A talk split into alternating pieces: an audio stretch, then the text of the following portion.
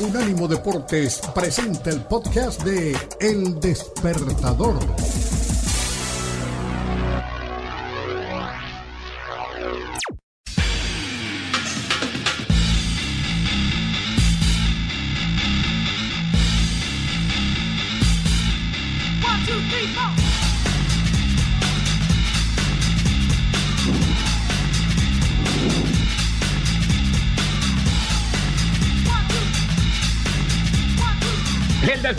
Con el Puma y Garay. Aquí estamos, somos Unánimo Deportes. Dani Forni con nosotros. Tomás Colombo, Adlan Rodríguez, todos trabajando para usted. Como siempre en el streaming, en la tercera hora, arrancamos a las seis de la mañana del este en audio, en la radio, para los Estados Unidos y el mundo, siempre por Unánimo. Día 105 de la invasión rusa de Ucrania. Los rusos de la región de Zaporilla admitieron que envían cereales ucranianos robados a Turquía y Oriente Medio. El jefe prorruso de la Administración Civil Militar de la zona, Yevgeny Balitsky, afirmó que los primeros trenes ya viajan a través de Crimea. Que la, que la guerra pare ya.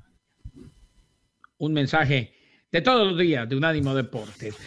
Siguen los ecos del Titanic mexicano. ¿Será para tanto? ¿Se estará hundiendo el equipo del Tata Martino? Jared Borghetti explicó por qué no está Chicharito Hernández en el tri. Si tú me dices México tiene que llevarse lo mejor, sí. Chicharito, si está en buen momento, tiene que estar, sí.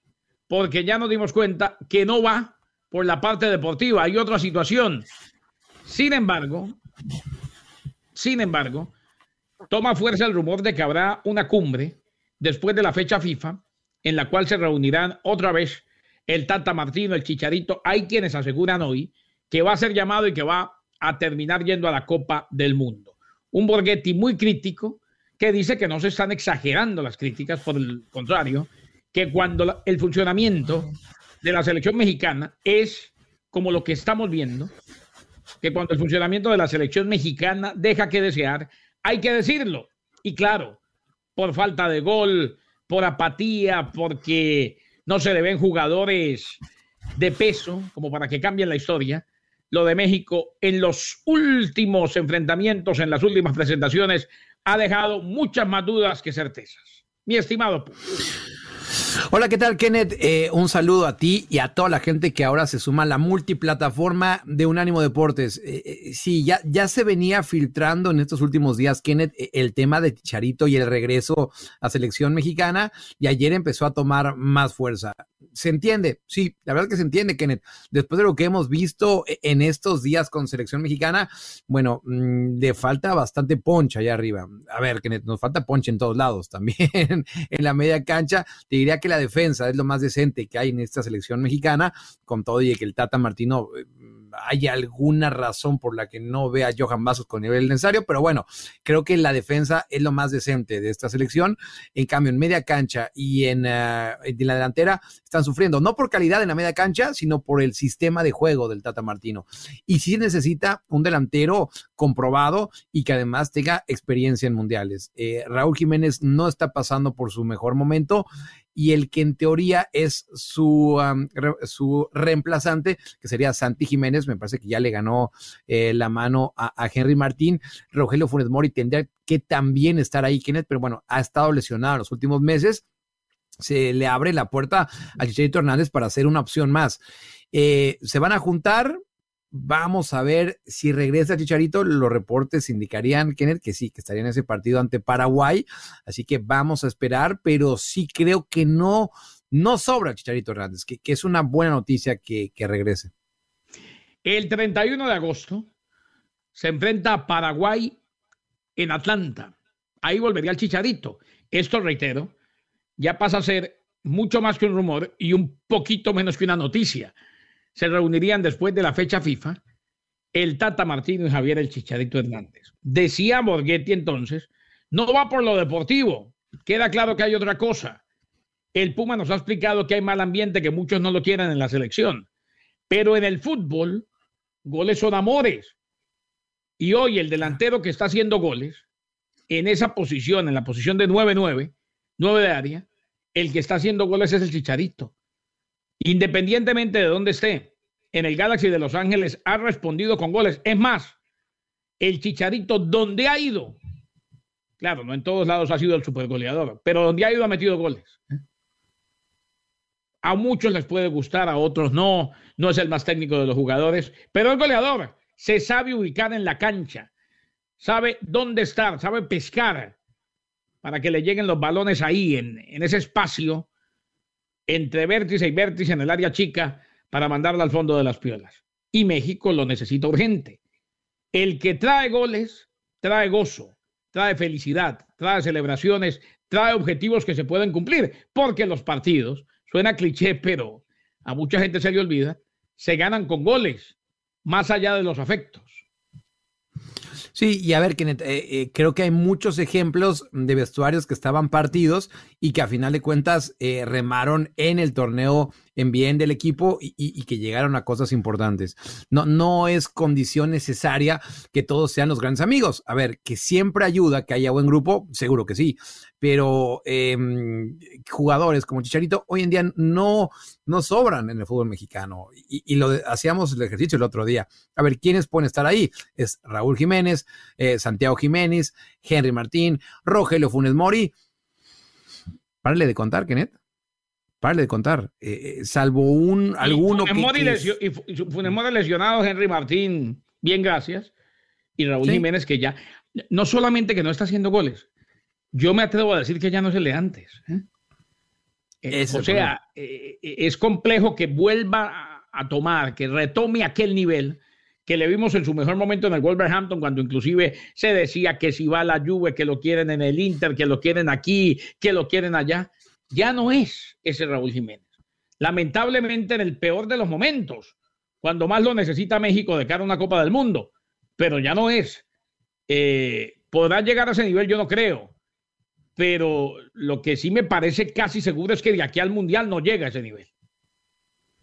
No, no, no, no, no, no, no, tiene pinta de que no, Kenneth. Em, tendría que pasar casi, casi un milagro en estos próximos meses para que, Raúl Jiménez pueda regresar a, ese jugador que vimos hasta antes de ese golpazo con David Luis. Y lo decíamos, e, en ese entonces eh, estaba en la cartera de los grandes de Inglaterra de los grandes de Inglaterra, porque semana a semana lo demostraba, eh, ya sea en contra del eh, Manchester United, en contra del Manchester City, Tottenham, Liverpool, al que sea Kenneth, Raúl Jiménez lo hacía bastante bien. Oye, y, falta echar un vistazo para ver dónde están los compañeros de ataque de ese entonces de Raúl Jiménez. Eh, Adama Traoré en el Barcelona, Diogo Jota está en el, en el Liverpool. Es decir, Kenneth, que, había buena salida para Raúl Jiménez pasó lo que ocurrió en aquella trágica tarde y desde ahí, desafortunadamente para él, no ha regresado eh, eh, en un buen nivel. Eh, hemos hablado mucho acerca del Mundial, que, dicho sea de paso, si todo fuera normal, en teoría tendría que empezar este viernes. Bueno, sabemos que va a ser ahora en noviembre. Creo que de los pocos casos que sí lo agradecen es justamente Raúl Jiménez para intentar regresar a aquel nivel, aunque les digo, lo veo muy complicado. Habló Marcelo Flores, habló el chico del Arsenal, habló el que ya estuvo en una convocatoria con el primer equipo aunque no jugó, habló el que decidió quedarse en México, vaya o no al Mundial, y está con esta selección mexicana alternativa que tiene tres europeos y que juega la Nations, la Nations League de la CONCACAF. Soy un jugador bastante flexible. No me importa jugar como nueve o en cualquier banda, incluso como ocho Siempre he sido una persona enérgica, así que me gusta presionar mucho. Eso lo que dijo Marcelo Flores. O sea, él está promocionando su polifuncionalidad y se vale, claro, por el momento lo más importante es que siga siendo bautizado con fuego y que tenga minutos y que siga demostrando, porque es muy difícil que llegue un muchacho tan joven y diga, vea, yo juego aquí, yo juego allá, yo juego por banda, yo juego como nueve, y si quieren también de ocho. Es parte de la ansiedad de la juventud. Claro, sí, sí, sí. Em, a, ver, Kenneth, y acá lo hemos explicado muchas veces, el tema de, Marcelo Flores, que a él le gusta mucho jugar eh, eh, en la media cancha, pero que también puede ocupar las bandas. Y te pongo el ejemplo, em, eso pasó tal cual. Cuando el Arsenal iba a enfrentar a Liverpool, te estoy hablando ya de hace algunos ocho meses, enfrentar a Liverpool. Bueno, lo que hizo Mikel Arteta fue en aquella ocasión subir a Marcelo Flores para que entrenara esta semana con el Arsenal y que tomara el papel de Sadio Mané. Pongo este ejemplo, Kenneth, para, para que, sea una idea de la idea que tiene Mikel Arteta acerca de cómo juega Marcelo Flores, que Mikel Arteta lo ve más como un extremo. Pero a ver, Kenneth, e, en selección mexicana juega como 10, eh, pero realmente sí. Creo que de posiciones de ataque salvo un 9 puro, Kenneth, puede jugar en todas partes, Marcelo Flores. Marcelo Flores, ahí está. Quizás los goles están en los botines de Marcelo, no creo. No creo que, no creo que se le pueda meter toda la presión del Mundial. Pero si le va bien en estos partidos es una gran alternativa y muchas no tiene el Tata Martino. Así pues, ahora se pueden llevar tres más, ¿no? En esta Copa del Mundo. Sí, Sí, sí, 26. Generalmente eran 23, Kenneth, y por este mundial, por el tema de pandemia, pueden ser 26 jugadores. Volvemos, nos separamos del audio, seguimos en video. Ya vamos a hablar de Australia, rival de Perú. Lunes y martes se definen los dos cupos que faltan para la Copa del Mundo. Por ahí viene Javier Fausón. Usted no se vaya, somos Unánimo Deportes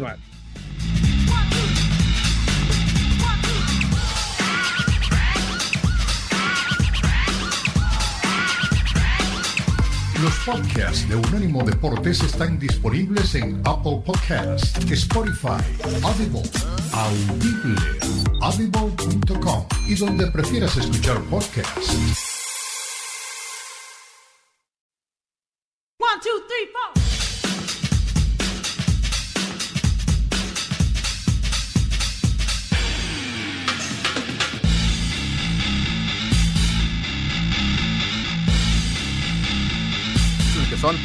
Justamente donde está Amsterdam, donde está La Haya, y eran los que viajaban. Por eso cuando les preguntaban de dónde eran, ellos decían de Holland.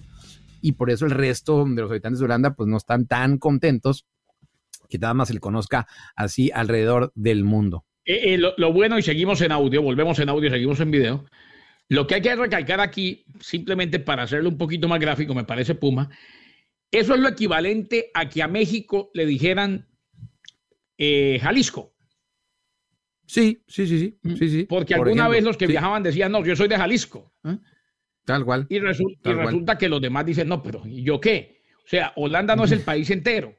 Holanda son unas provincias y quedó ante el mundo como Holanda. Pero en realidad ese Países Bajos. Eso, eso es verdad. Simplemente que es muy complicado porque se arraigó mucho a nivel histórico la naranja mecánica, la selección de Holanda, el fútbol holandés, el queso holandés. Y ahora, pues, quieren que de la noche a la mañana eh, todos le digamos Países Bajos. Además, es un nombre difícil de decir constantemente. Queso de Países Bajos, el equipo de Países Bajos, la naranja mecánica de Países Bajos. Es complejo, ¿eh? De acuerdo, de acuerdo. Juan Carlos Gómez, saludos. Creo que estamos en Chile. Hablen con el jeque Ben Jalami para que ayude a México en el quinto partido. Sí, conozco ese jeque. No sé por qué la voz. de es buena gente o no? No, oye, y tiene la misma voz que Lalo Leal, curiosamente, eh, mi estimado. No me diga. Sí, sí, Ah, ese es el que habla aquí, el jeque que habla aquí. Es correcto, sí. Sí, sí, querido. tiene, tiene la voz parecida a, Lalo Leal. Mira, son, han de ser primos hermanos. Que ayer hablé con él, Kenneth, estaba. ¿Con, eh, con Ben Estados Unidos. Con, no, no, no, no, porque es difícil hablar con Benjalam. Es difícil hablar con Benjalam. ¿Con quién fue que habló? con Lalo Leal, por su cumpleaños, ah, obviamente. Con Lalo, no, con Lalo Leal, sí, sí, sí. Luis Peño Rodríguez, saludos y abrazos desde Chicago, Puma hermano, Arlan Forney, Kenneth y Pinocho, Colombo. Ya mero es viernes. Mira, ya mero es viernes, sí. Bueno, ya mero es viernes, pero disfrutemos hoy que es miércoles y hoy el Bucaramanga le va a ganar al Nacional sí o sí en casa. Y a primera hora necesitamos empate junior millonario. Vamos a estar viendo todo, disfrutando todo, si Dios quiere. Definitivamente. Perú tiene rival. Ah, un momentico, antes, antes, antes. ¿Quién es? ¿Para dónde dígame, Dígame, dígame, dígame. ¿Dónde estamos? ¿Dónde estamos? ¿Dónde estamos? ¿Y para dónde va? Ah, es correcto. Estamos, es que, ¿sabes qué pasó hoy, Kenneth? Que, que es una imagen tan bonita que nos relaja. O sea, nos relaja ver el río y todo. Obviamente me se me ha olvidado. Estamos, obviamente, Kenneth no puede hacer de otra forma. Estamos en Suiza. Estamos en Suiza, dice el señor Puma. Daniel Reyes. Estamos en Suiza. Sí, estamos en Suiza. La, gente que se venga a la multiplataforma de Unánimo Deportes, Kenneth, para que vea de qué estamos hablando. Eh, porque sí, es un lugar espectacular. Ah, mira, estamos en Lower Stanley, en Idaho, Estados Unidos. Bueno, no está en la tierra de los chocolates, pero está en la tierra de las papas. Además, Idaho es la Suiza estadounidense. Bueno, eh, mira, pues sí, pues sí, sí. Y allá vienen, de allá viene una producción de papas impresionante. Usted en los supermercados en Estados Unidos y creo que en el mundo, en la bolsa dice papas de Idaho, Idaho Potato. Australia, Perú, por un pasaje a Qatar, tiene rival del equipo de Gareca. El lunes, en el Ahmad Bin Ali, en Rayán, en Doha, va a jugar la selección peruana ante Australia por el penúltimo cupo de la Copa del Mundo. Lunes, Australia ante Perú, martes, Costa Rica enfrentándose a la selección de Nueva Zelanda. El gol fue de Adrian Grostic, el que marcó la diferencia, el 2 a 1. Eh, había empatado a los 57 Cayo Canedo, luego de un gol inicial de Jackson Irving para Australia, pero le costó, sin embargo, eliminado el equipo de Rabarrena, eliminado el conjunto de Emiratos Árabes y Australia, que jugará ante Perú. Vamos a prepararnos con todo, dice Ricardo Gareca, que el próximo viernes viaja con su selección a territorio catarí. Costa Rica, por ejemplo, ya está allá. Ya saben que es Australia, ya conocen, así que bueno, vamos a prepararnos. Perú ya venció, recordemos, 2 a 0 en el Mundial de Rusia 2018 a la selección eh, australiana. Así pues que pendiente de lo que pase y se viene ese repechaje el lunes. Lunes y martes, dos finales. Lunes y martes, los dos cupos que faltan. Ya tuvimos a Gales el fin de semana anterior para el Mundial de Qatar. Y en los dos, Kenneth, los dos eh, países latinoamericanos me parece que son los favoritos. Ayer veíamos eh, este partido, el Emiratos Árabes Unidos en contra de Australia, y, y sí, por lo visto en la cancha, Perú es más que cualquiera de los dos. En este caso fue Australia el ganador. Por cierto, ayer los peruanos, por ejemplo, Gareca, estoy seguro que de su hotel estaban deseando que se fueran a tiempo extra para que se desgastaran más eh, los jugadores contrarios. Al final de cuentas lo acabó eh, en tiempo regular casi al final Australia en un resultado merecido de Kenneth, en un resultado merecido el primer tiempo lo jugó bien la escuadra dirigida por el Vasco Arrabarena. Eh, el portero Ryan de Australia estuvo bastante bien, pero en el segundo tiempo Australia fue mucho más que los árabes y, tendrían que haber marcado más goles. No fue así. Un 2 a 1 que, por lo menos pone a Australia en esa final, pero lo repito, eh, Kenneth, eh, en ese encuentro en específico, eh, los dirigidos por Gareca tienen que ser los favoritos. Y, eh, el, al día siguiente, el martes, al otro partido que tú hacías referencia de eh, Costa Rica en contra de Nueva Zelanda, vimos a los de Oceanía jugar el otro día contra Perú, uno por cero ganó Perú. Y sí, eh, deja mucho que desear en Nueva Zelanda, salvo Wood, este delantero que está en la Premier League hoy en día. Y antes de la pausa, ya viene Javier Fausto, no se lo pierda, hay que hablar de Rafa Nadal, hay que hablar del salvadoreño figurón el fin de semana que ganó en dobles en el Roland Garros de lo que se viene en la temporada tenística con el mejor periodista de tenis, la mejor cobertura lo tenemos aquí o la tenemos aquí en Unánimo Deportes, pero hay un caso latente eh, y que lo estamos viendo de ladito y por ahí a veces se olvida, pero estamos esperando resolución de FIFA. Nuevas pruebas de Chile en el caso de Byron Castillo redobló la presión el abogado de Chile contra Ecuador. Mostró el certificado de Byron Castillo que dice que fue bautizado en Colombia. ¿Será que esto sí termina aquí? Yo no creo. ¿eh? Me sorprendería muchísimo que vaya más allá de una multa o una sanción para cumplir después del Mundial. Yo no creo que terminen sacando a Ecuador de la Copa del Mundo. No lo creo. Yo tampoco, Kenneth, pero eh, ayer con las pruebas eh, y estaba escuchando al abogado, pues eh, sí dan mucho que pensar. Es decir, el abogado chileno lo que decía es, a ver, su madre es colombiana, su padre es colombiano, en ese momento estaban acá en Colombia, pues ¿no? Poniendo e, esas pruebas sobre la mesa y, también hablando acerca de un hermano, un, hermano de, de, Baron Castillo, Kenneth, que desafortunadamente falleció, eh, pero también puso esas pruebas, eh, el acta de nacimiento del hermano y todo eh, este abogado chileno. ¿Dónde nos va a llevar? Kenneth, yo la, hace la dio fecha exacta, ¿no? ¿O no? Simplemente que en los próximos días. Creo que en los próximos días, sí, no, no sé exactamente cuándo, Kenneth, pero, pero que en los próximos días va, va, va, a ser eh, em, oficial el fallo. Yo creo, Kenneth, que, que sí deben de estar un poco preocupados en Ecuador. La lógica dice que sí, que entre más se demore el fallo, más grave es para la selección ecuatoriana, ¿no? Porque pensando en voz alta, si van a sacar a Ecuador del Mundial, lo más lógico sería que esperen a dar lo mínimo el miércoles, cuando ya tengamos todos los equipos clasificados. O sea, eh, si, si, si por ahí no, a ver, y, no nos estamos anticipando, sino haciendo, formulando hipótesis, si por ahí no le lo fueran a sancionar de manera drástica a Ecuador, ya lo hubieran dicho. Se viene sanción y la cumplirá Ecuador, pero sigue en la Copa del Mundo. Eso es lo que hace que todos estén muy preocupados en Ecuador y esperanzados en Chile. Señor, vamos a volver. Viene Javier Fausón. Hay mucho de qué hablar con el profe Fausón, el hombre que nos pone al día en la actividad tenística en todo el mundo.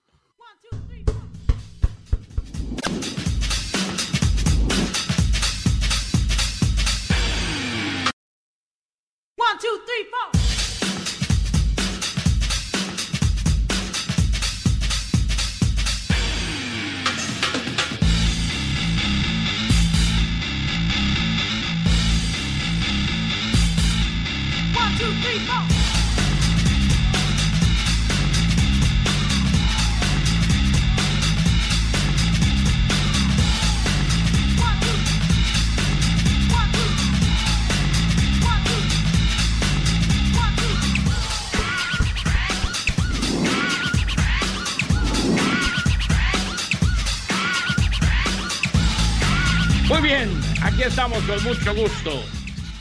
Dani Scorsese con nosotros como todos los días. Qué bien, cómo nos alegra. Don Javier Fausón, lo estábamos esperando, claro que ya el mundo reaccionó a lo que pasó el fin de semana en el Roland Garros y demás, pero queríamos tenerlo. Estábamos en cuenta regresiva para hablar con usted ya en frío de un fin de semana histórico y de un extraterrestre. Rafa Nadal después de la hazaña, después de llegar a 14 títulos de Roland Garros, uno lo dice con una facilidad impresionante. Y ahora, pues lo que se viene, dice aquí que Nadal sufre del síndrome de Müller-Weiss. ¿Será que juega Wimbledon? Tiene 22 Grand Slams, 20 tienen Djokovic y Federer. ¿Cómo le va, Javi? Bienvenido.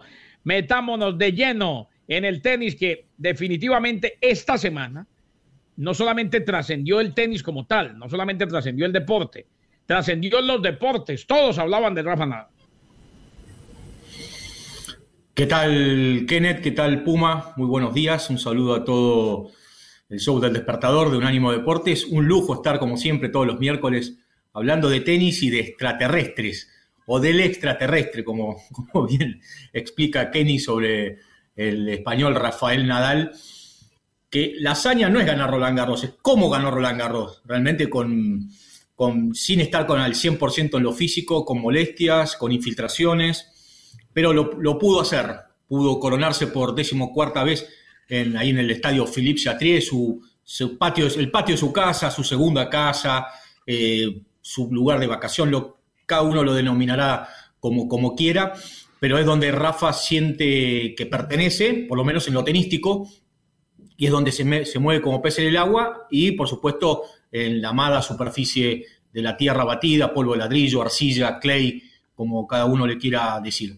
impactante. Eh, la final no tanto, porque fue un trámite para Rafael Nadal, le, tiró los papeles encima, el currículum encima, mejor dicho, a Casper Ruud, el noruego. Seis games solamente le pudo sacar, pero sí lo, lo que hizo desde la llave de octavos de final en adelante, le ganó a Félix Ogier Sim, un joven top ten que lo forzó a un quinto set, el partidazo con Djokovic en cuarto de final y la increíble semifinal con Alexander Zverev, que duró más que dos sets nada más, todo el mundo lo sabe, Zverev se lesionó con el score 7-6-6-6 a favor de Rafa cuando estaban por iniciar el segundo tiebreak. Duró 3 horas 13 minutos esa semifinal. La final duró 2 horas 18 y se jugaron tres sets, para que vean lo que fue ese, ese duelo realmente que fue increíble. Ahí estamos viendo las imágenes de Zverev retirándose eh, no por sus propios medios, ya sin el calzado.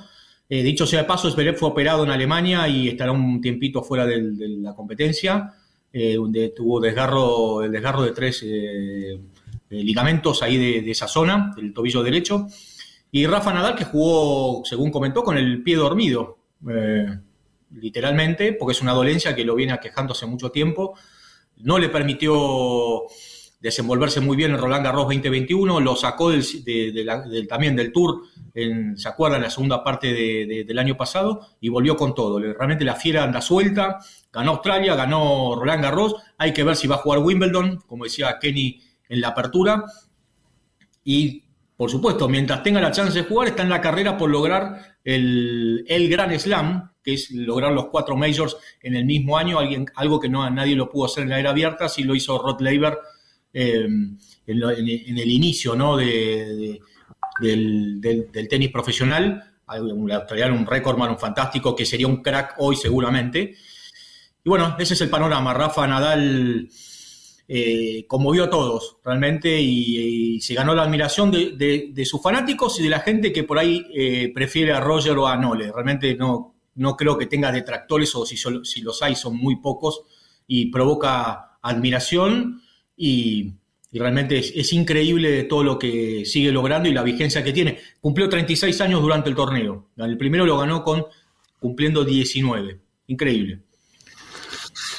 Eh, Javi, eh, con el abrazo de, todos los ah, miércoles. Sí, eh, vimos las imágenes de, Rafa Nadal, cómo han ido cambiando, ese pelo que tenía hace 17 años y, también, por ejemplo, lo que ocurría en el mundo cuando, cuando ganó ese primer Roland Garros.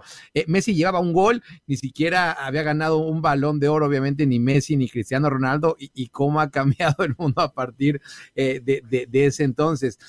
oye, y ya que estamos hablando de este torneo de Francia, también platícanos lo, histórico que fue para Centroamérica y para El Salvador eh, con ese eh, campeonato de dobles. Sí, realmente un hito importante para lo que vos bien mencionás. Marcelo, Marcelo Arevalo se consagró campeón en la prueba de dobles, eh, el salvadoreño, oriundo de Sonsonate. Eh, tuve la suerte de verlo jugar en single en el, acá en el, Buenos, en el Buenos Aires Lawn Tennis Club, en la Quali, me acuerdo de uno de los ATP de hace no muchos años, y ya un, doblista importante.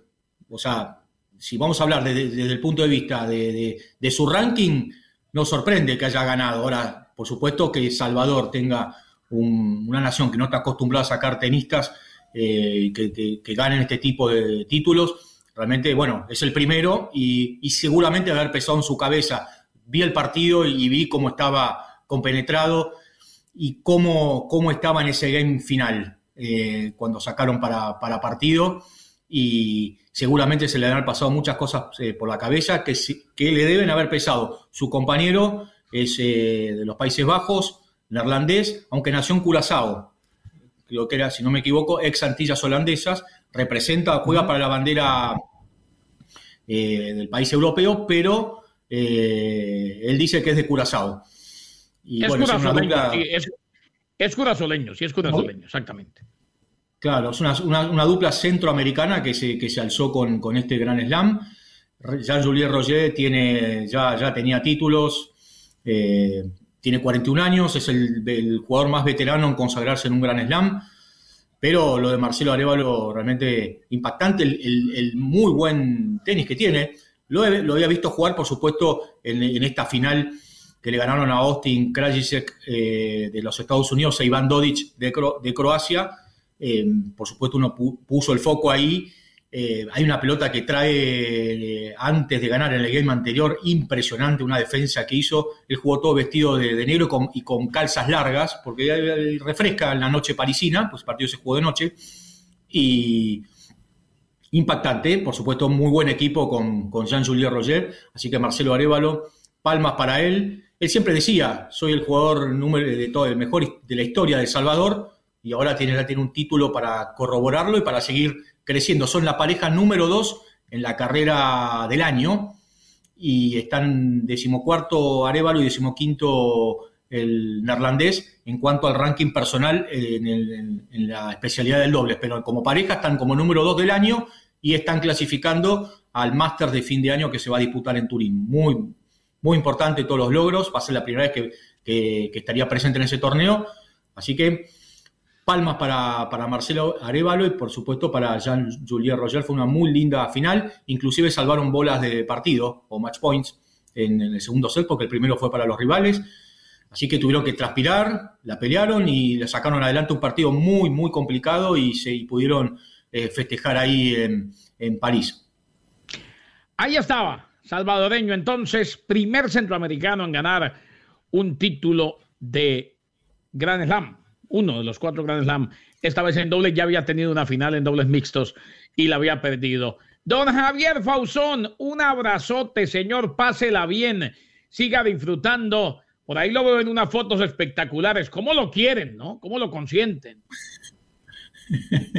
Muchas gracias, eh, Kenny. Sí, muchos amigos. Hay algo que he hecho bien en la vida es este, el tema de la amistad y muy, muy contento con ello y, creo que ya después de los 50 uno, uno mira las cosas de otra manera y es como que valora de distinta manera cosas que por ahí eran cotidianas antes, ni más ni menos. Y, es bueno, entre más temprano lo empecemos a valorar, mejor. Claro. Ojalá fuera de los 40, pero uno en el Bueno, te lo, recomiendo que vayan disfrutándolo porque yo recién después de los 50 me empecé a dar cuenta y bueno, nunca es tarde. Oye, rápido. Y mañana, Javi, le ganamos a, Newells. Tú no te preocupes, ¿eh? venimos invictos en el torneo. bueno, vamos. Vamos que vamos. Chao, Javi. Un abrazo. Javier Fausón con nosotros hablando de tenis, como siempre, su contenido o sus contenidos los puede buscar en las plataformas de Unánimo Deportes. Si vio lo de Fausón y su amigos.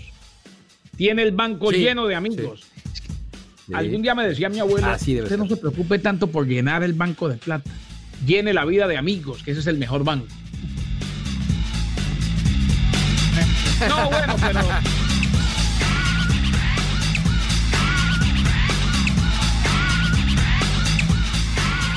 Los podcasts de Unánimo Deportes están disponibles en Apple Podcasts, Spotify, Audible, Audible, audible.com y donde prefieras escuchar podcasts.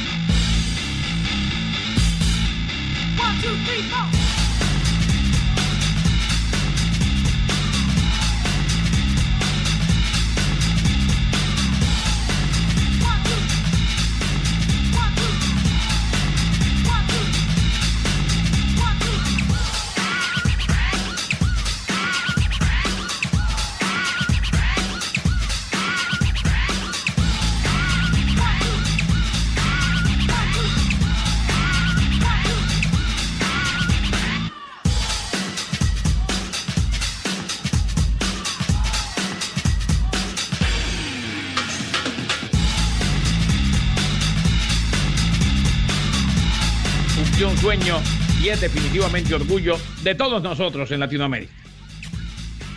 E, es así, que la verdad es que es un orgullo que eh, una mexicana haya ido al espacio y además, Kenneth, no solo eso, la primer mexicana en hacerlo. Eh, es realmente impresionante y sí, desde aquí, Kenneth, em, de darle un abrazo a, a Katia Echazarreta la primer eh, mujer mexicana en ir al espacio. Por cierto, Kenneth, eh, le recomendamos que la sigan en Twitter porque ha ido narrando eh, paso a paso cómo han sido estos días y estas semanas para ella. Escribe todo en inglés y en español. Así que Katia Echazarreta, una inspiración para todos nosotros.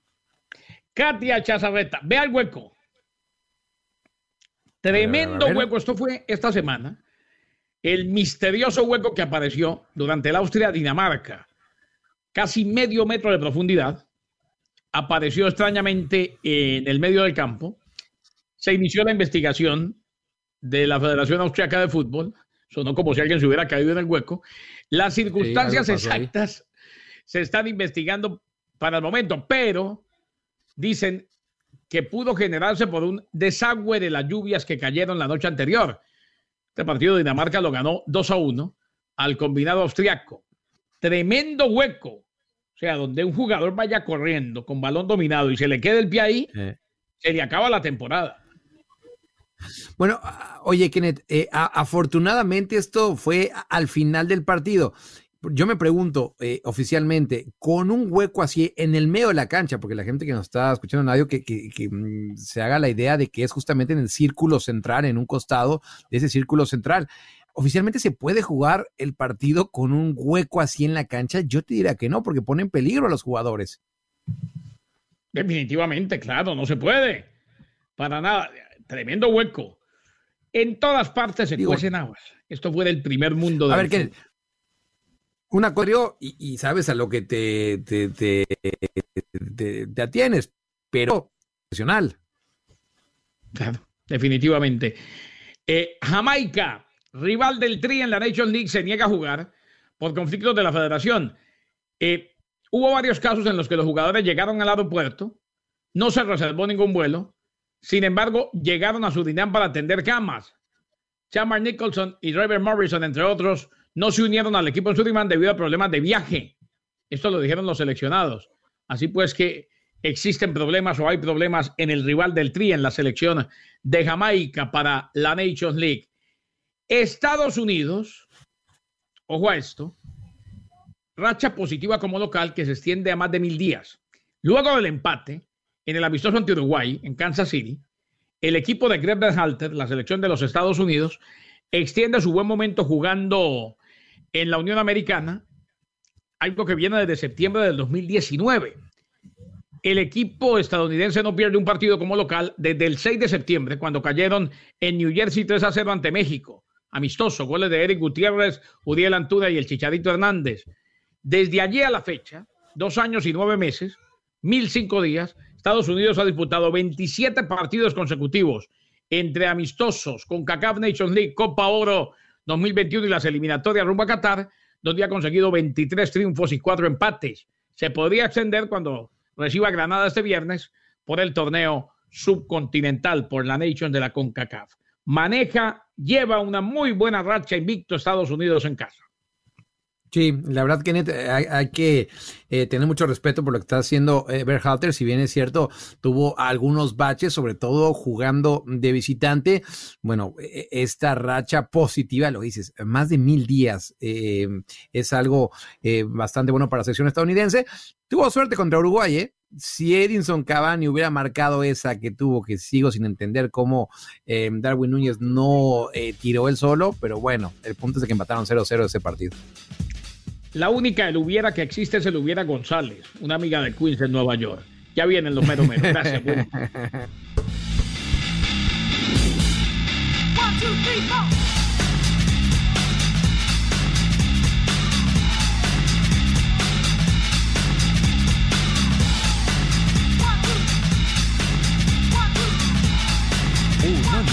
Deportes Radio. A todos los negros, hispanos que tiene 45 años, hay que tener cuidado, mejoramos la prueba, tiene opciones, sabemos que el cáncer afecta a millones. ¿Y qué te pasa? La prueba se puede hacer en casa. Come saludable, no bebes o fumas. Esto es claro, primo pasiero, mantener vigilado a tu trasero. Hay que tomar el control, llamas al doctor para tu protección y hazte una prueba de detección No cometes el error de esperar a tener síntomas, hermanos. Esta enfermedad puede ser muy tratable si... Este fue el podcast de El Despertador, una producción de Unánimo Deporte.